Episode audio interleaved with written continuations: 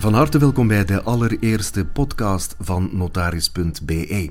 Mijn naam is Mark Heining en we hebben het vandaag over alleenstaanden.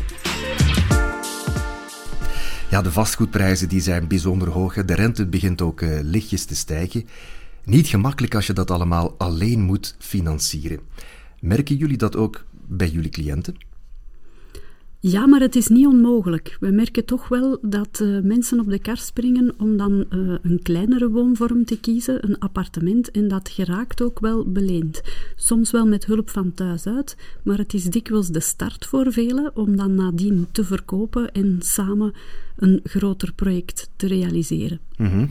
En het is natuurlijk een probleem, want misschien ben ik verkeerd, maar ik heb zo de indruk als ik links en rechts rond mij hoor dat heel veel mensen, we weten dat eigenlijk allemaal, heel veel mensen met een uh, baksteen in de maag geboren worden, zoals dat heet, um, maar dan toch nog een, een, vroeg een woning willen kopen.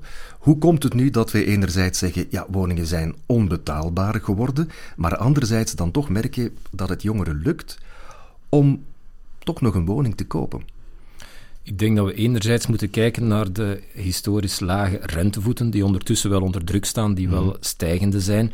Um, de Belg, u hebt het al aangegeven, heeft een baksteen in de maag, dus het wordt altijd nog als een goede investering aanzien om vastgoed te kopen, om daarin in te investeren. Het budget is natuurlijk het budget. Hè. Dus um, het bedrag dat iemand kan afbetalen per maand is natuurlijk uh, onderhevig aan een aantal factoren. Wat, is de inkomens, uh, wat zijn de inkomens beter? Uh, zijn er andere uitgaven? Zien energieuitgaven worden al maar duurder, ja. dus dat uh, zet een rem op het budget.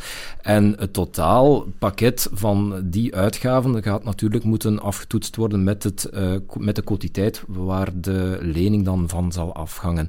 We zien inderdaad dat jongeren nog steeds kunnen kopen, weliswaar vaak met steun van ouders, uh, die dan toch een deel eventueel als gift ter beschikking stellen.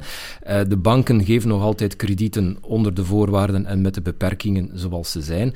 En anderzijds zien we natuurlijk ook dat uh, onder andere bouwpromotoren ook wel een beetje op die trend inspelen. Kleinere appartementen, kleinere entiteiten die ervoor zorgen dat er toch nog een uh, aankoop kan gebeuren van een vastgoed um, binnen het budget en binnen de mogelijkheden van uh, de kandidaatkopers. Ja, ik neem aan dat jij die mening deelt, Goedele. Ja hoor, ik ondervind hetzelfde.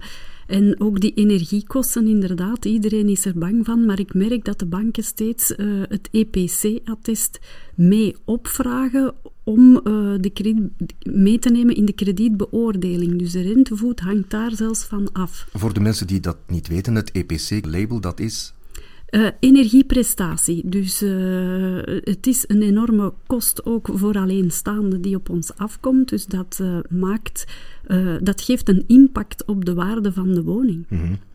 Ik las onlangs een ander opmerkelijk cijfer in het boek Een huis kopen zou niet moeilijk mogen zijn, waar jullie trouwens allebei aan meegewerkt hebben. Heel interessant boek. Uit dat boek een citaat van Siham Ramundi, CEO van Quaris, waarin zij zegt dat de helft van de huurdersmarkt uit alleenstaanden bestaat. En ze geeft daarbij ook aan dat het vooral de huurders zijn die geconfronteerd worden met betalingsproblematieken. Is dat iets dat jullie kunnen beamen?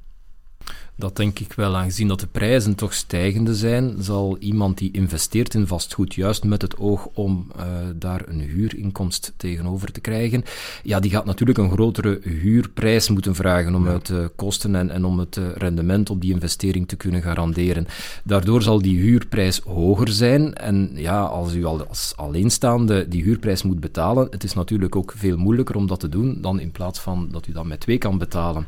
Mm. Een appartement of woning moet verwarmd worden, het moet verlicht worden, of dat u daar nu alleen of met twee bent, ja, die kost zal gelijk zijn, maar het verschil is natuurlijk bijzonder groot dat u dat alleen moet betalen of met twee. En dat speelt natuurlijk allemaal een rol in het totale budget die die huurder kan uh, spenderen. Uh, ja. Maar zijn dan de huurprijzen te hoog of zijn er gewoonweg te weinig huurhuizen? Want dat is misschien ook een factor die kan meespelen. Dat is vraag en aanbod natuurlijk. Het speelt allemaal een rol. Eh, het huren, ja, de keuze, de keuze is wat ze is. Hè. Dus een huurder zal zoeken naar iets wat dat betaalbaar is uh, om te beginnen, maar het moet ook voldoende comfort bieden. En dat heeft natuurlijk allemaal een prijs. Uh, dus ik denk dat er enerzijds misschien een tekort is aan betaalbare huurwoningen. Mm -hmm. Anderzijds ja, zijn de budgetten ook niet oneindig. Uh, dus zal een huurder wel moeten kiezen uit hetgeen beschikbaar is voor zijn budget. Ja, maar feit is dus in elk geval... Ja, Goedelen? Nee, ik ben mee eens inderdaad, dat zien we. Alvast eh, hartelijk dank voor jullie komst en de interessante weetjes, notaris Ingmar de Kegel en eh, notaris eh, Goedele van de Kerkhoven. En ook bedankt voor jullie om te luisteren. Tot volgende keer.